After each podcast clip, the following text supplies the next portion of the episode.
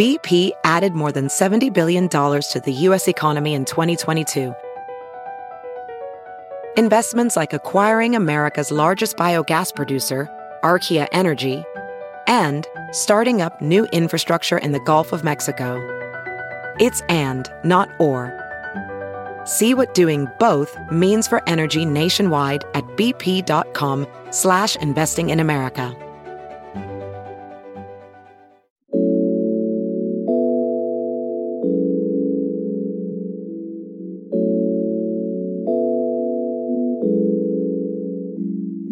I'm Kristal Knight, and welcome back to the show brought to you by Newsweek. This week, I am speaking with Alexis McGill Johnson. She is the national president of Planned Parenthood of America, and we will discuss where the organization is headed after the fall of Dobbs, or also known as Roe versus Wade.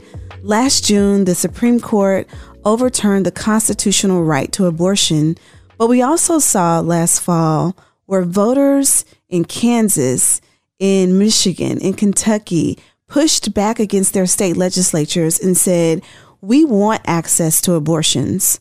We want women to have access to adequate time to get an abortion. This issue is so important to me because I serve as the board chair for Planned Parenthood of Tennessee and North Mississippi. Serving on the board for the last five years has given me a front row seat to how access and limited access and no access has impacted women and families all across this country. Women are now having to be navigated to nearby states or far states if their state or a state nearby does not allow them to gain access. And even there's a judge right now in Texas who is trying to restrict access to the abortion pill. So many people in this country look to Planned Parenthood for a number of healthcare options, not just abortions. Many of these people also include men. So, why do Republicans, why do people in this country want to restrict access for women and families and people who are seeking abortions? We'll break all of that down today as we speak with Alexis McGill Johnson to understand where the country is and where we can go. Welcome to the show. Thank you so much for having me, Kristal. Before we get into all of the things about what's happening with Roe versus Wade and all of the many other things that are surrounding Planned Parenthood, I wanted our listeners to really understand a little bit more about you and why you decided to step up and become the national president after serving on the national board. Why was Planned Parenthood, the mission of Planned Parenthood, important for you to take on? Also, as a woman of color, what does this moment mean for where we are today? Oh, wow. Um, absolutely. Big question uh, to go back almost three and a half years when um, the organization, I was actually still on the board, uh, the organization was going through a very significant leadership transition.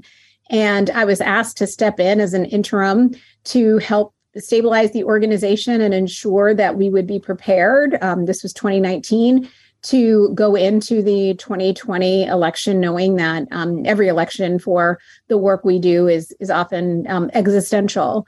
And um, you know it was really uh, it was really an easy decision. I i um, went to my business partner and asked her you know her thoughts.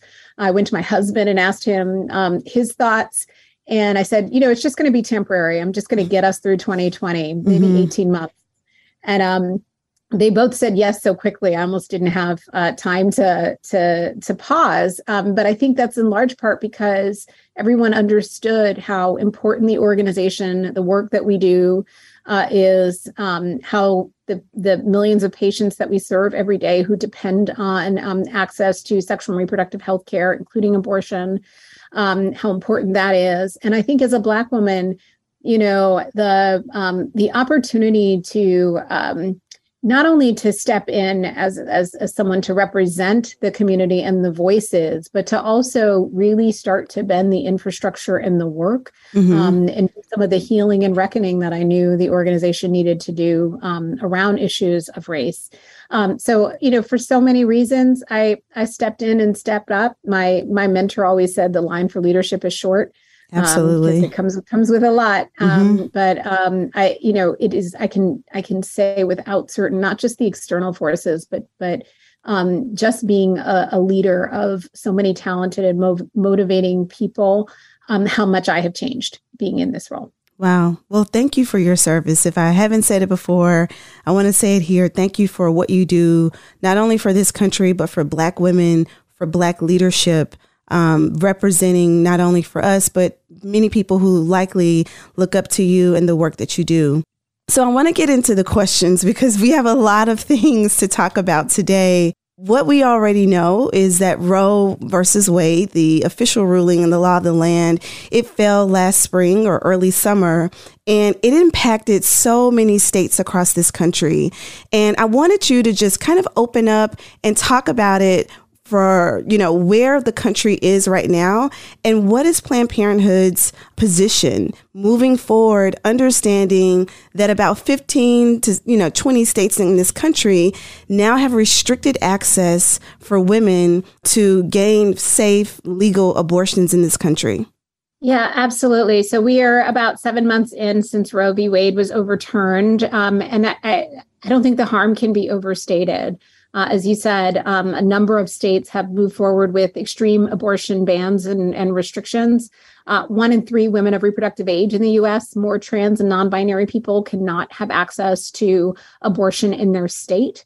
Um, and it's complicated everything related to, um, you know, sexual and reproductive health care. You know, there are people who um, are experiencing um, miscarriages that aren't able to get access to abortion care, ectopic pregnancies that aren't able to get access to care. Um, providers are are experiencing a lot of chaos and confusion about their own livelihood and whether or not they're able not only to provide access to abortion, uh, but also information about abortion, advise patients where to go to seek one if they need one.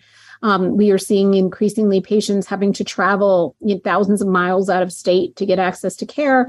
And that means practically, right, that they have to take off from work. They have to um, find childcare because most people who access abortion are already parents. They may have to find elder care. Right. Um, and so, in, in so many ways, the disruption uh, in healthcare uh, mm-hmm. broadly, like we are really experiencing a, a, a public health crisis. And so Planned Parenthood, you know, our, you know, our work is to, you know, ensure that we can um, help people get the care they need, get get care to patients and patients to care. Uh, and so we have been working with our affiliates across the country, those who are in ban states and those who are in states that uh, continue to have access to make sure that um, we're supporting the navigation of the patients, mm-hmm. um, that we are supporting the protection of the providers, you know, uh, staying compliant with what they can do within their state, but also that no frivolous lawsuits and other things come after them. We are fighting, we are litigating all those states that you mentioned who have restrictions. We are we are up in all of those courts fighting. Um, That's great. You know, and we are we're really talking to the public about about the impact, telling mm. the stories, um, because we know that the majority of people believe that Roe should have been the law of the land, that right. Roe was never enough anyway.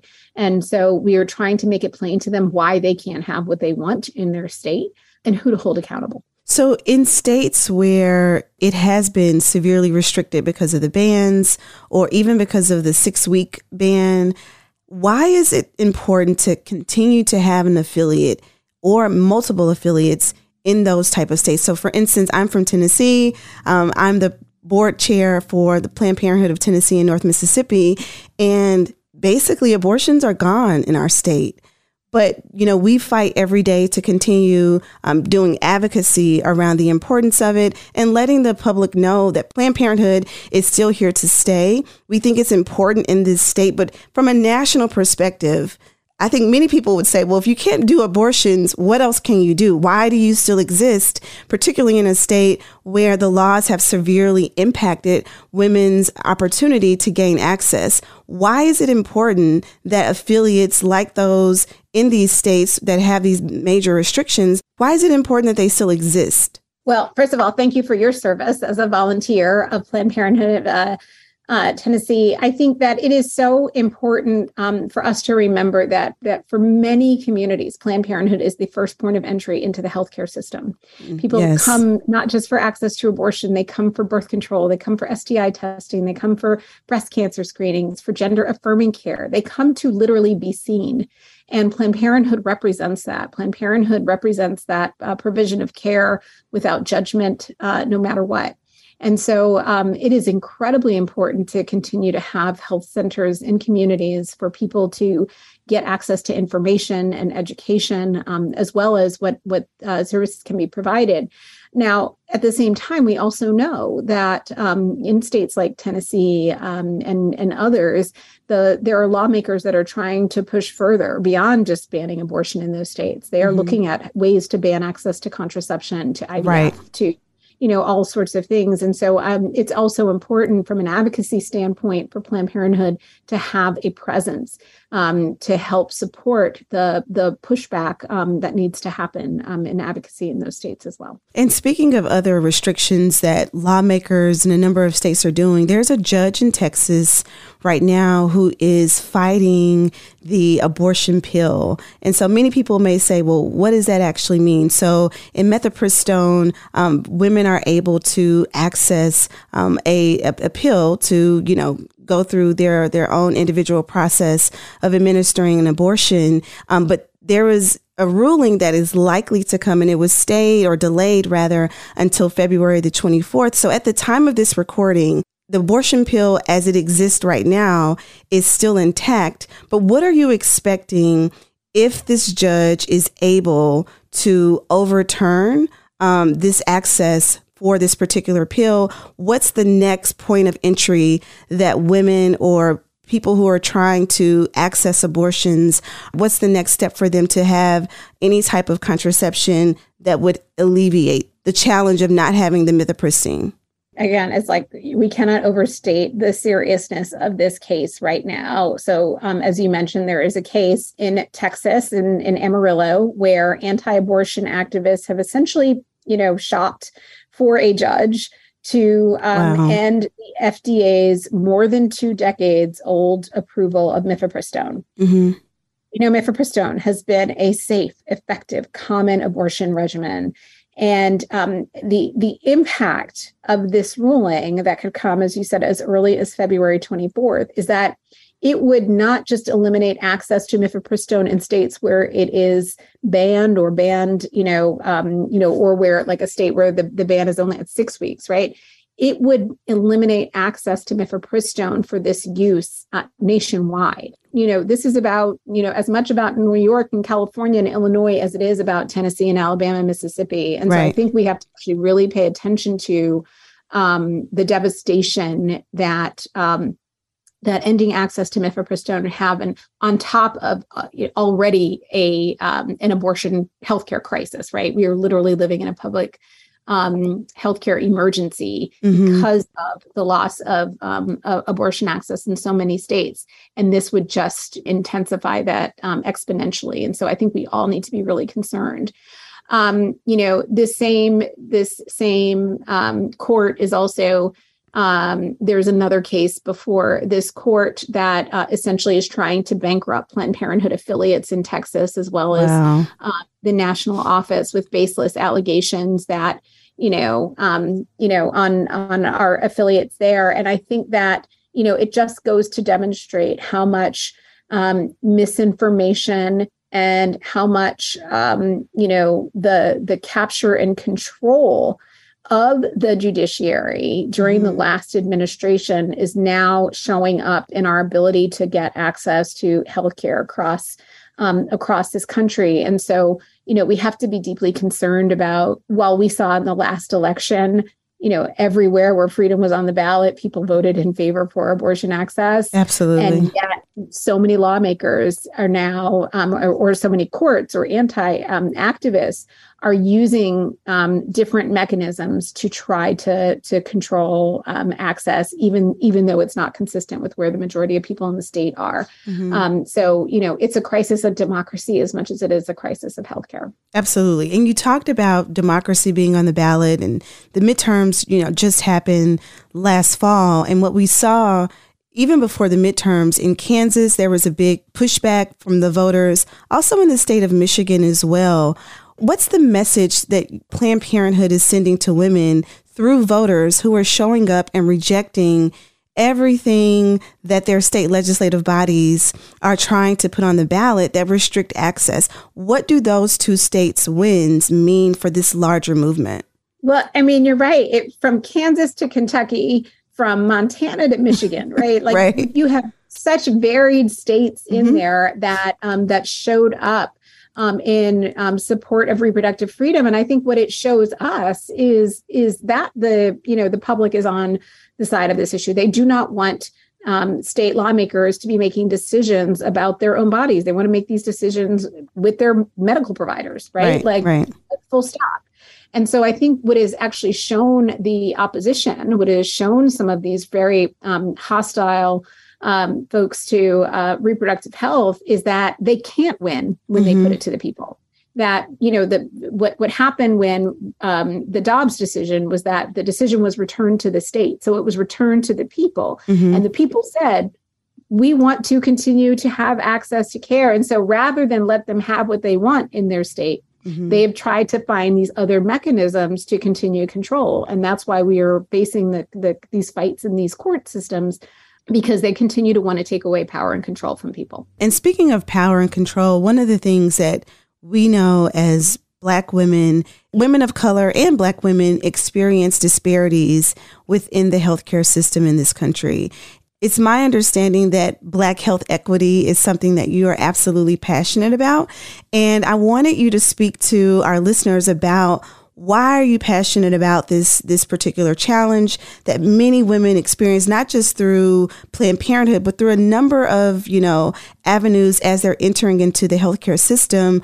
Why is black health equity important? And what can planned parenthood do? What what can women look to planned parenthood um, as you know a potential outlet or someone who actually understands that this is a challenge and how they can combat it within the system when I leave this job, I want to be able to say that Planned Parenthood is the best, one of the best places for Black women and femmes to get their sexual and reproductive health care. Awesome. I want to be able to say that based on evidence mm-hmm. that we done to ensure the quality of our care across the board mm-hmm. um, to patients and to the Black patient experience specifically. I want to be able to say it in terms of how we have actually moved the needle to close disparities on everything from abortion equity to contraception equity to um, reducing rates of cervical cancer and um, and STI testings, all things that we uniquely do. Right. We should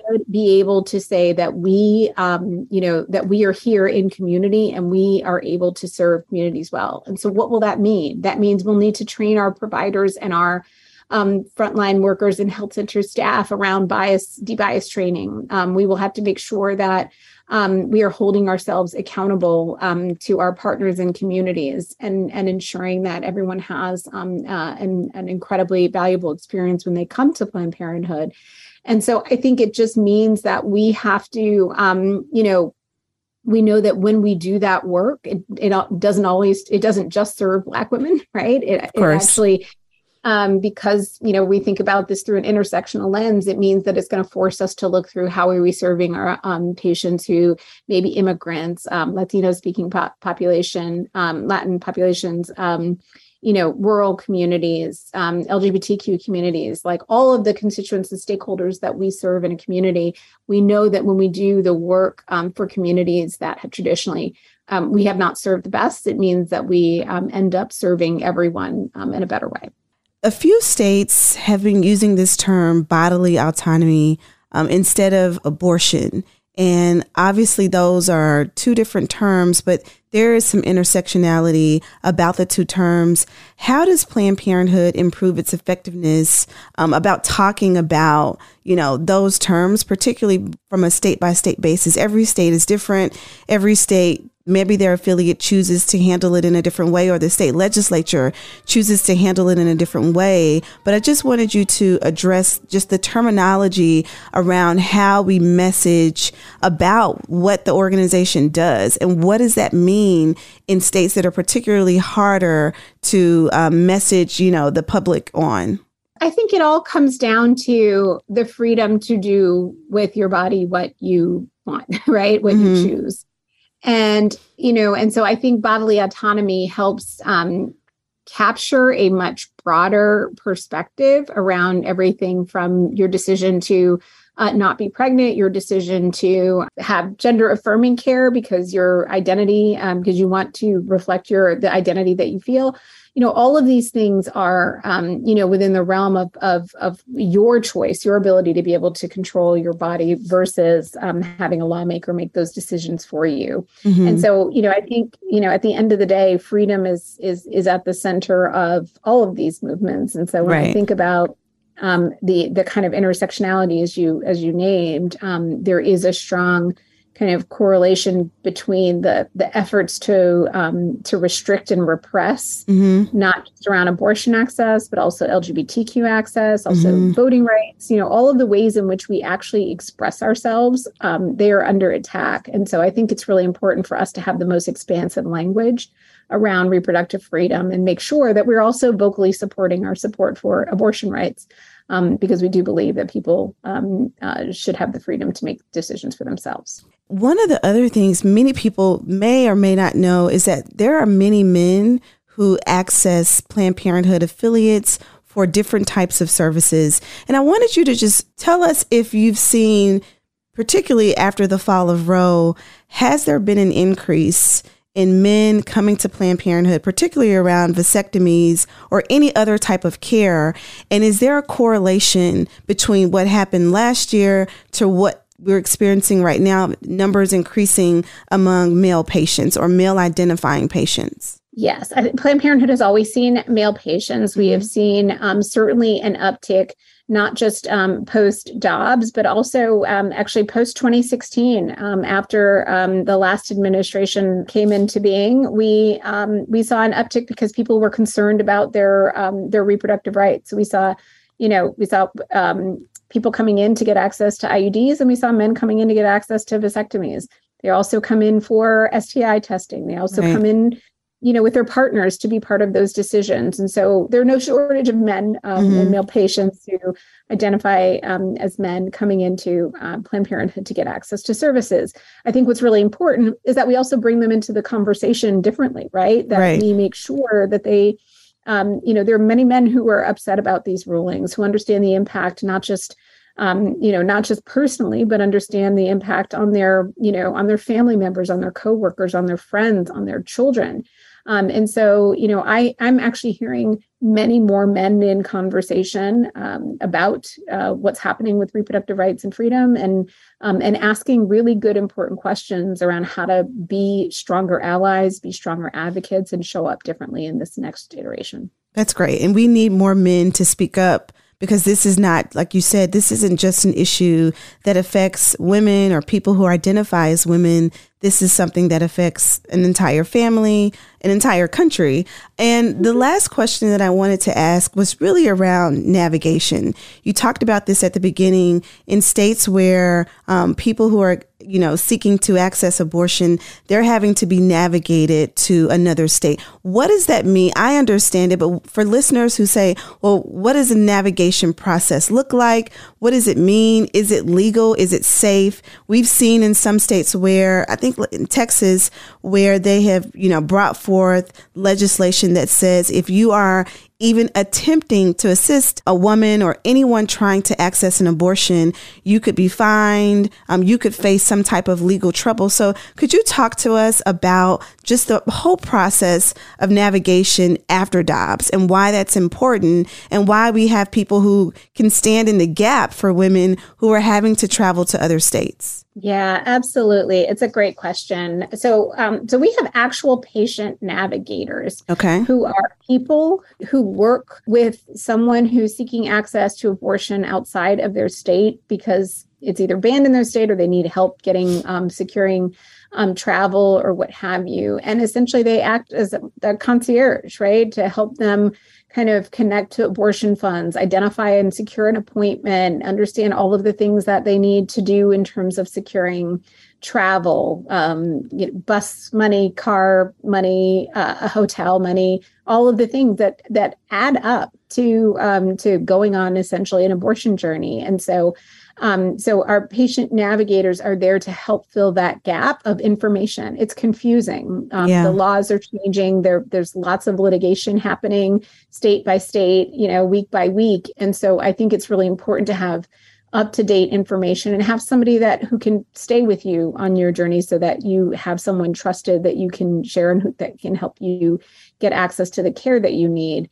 Um, it is insane that we need it, right? Yeah. It is insane that people um, that there are lawmakers out there trying to criminalize the provision of basic information to get out of state, that there are lawmakers out there who are trying to hold their citizens and residents hostage to bad discriminatory laws.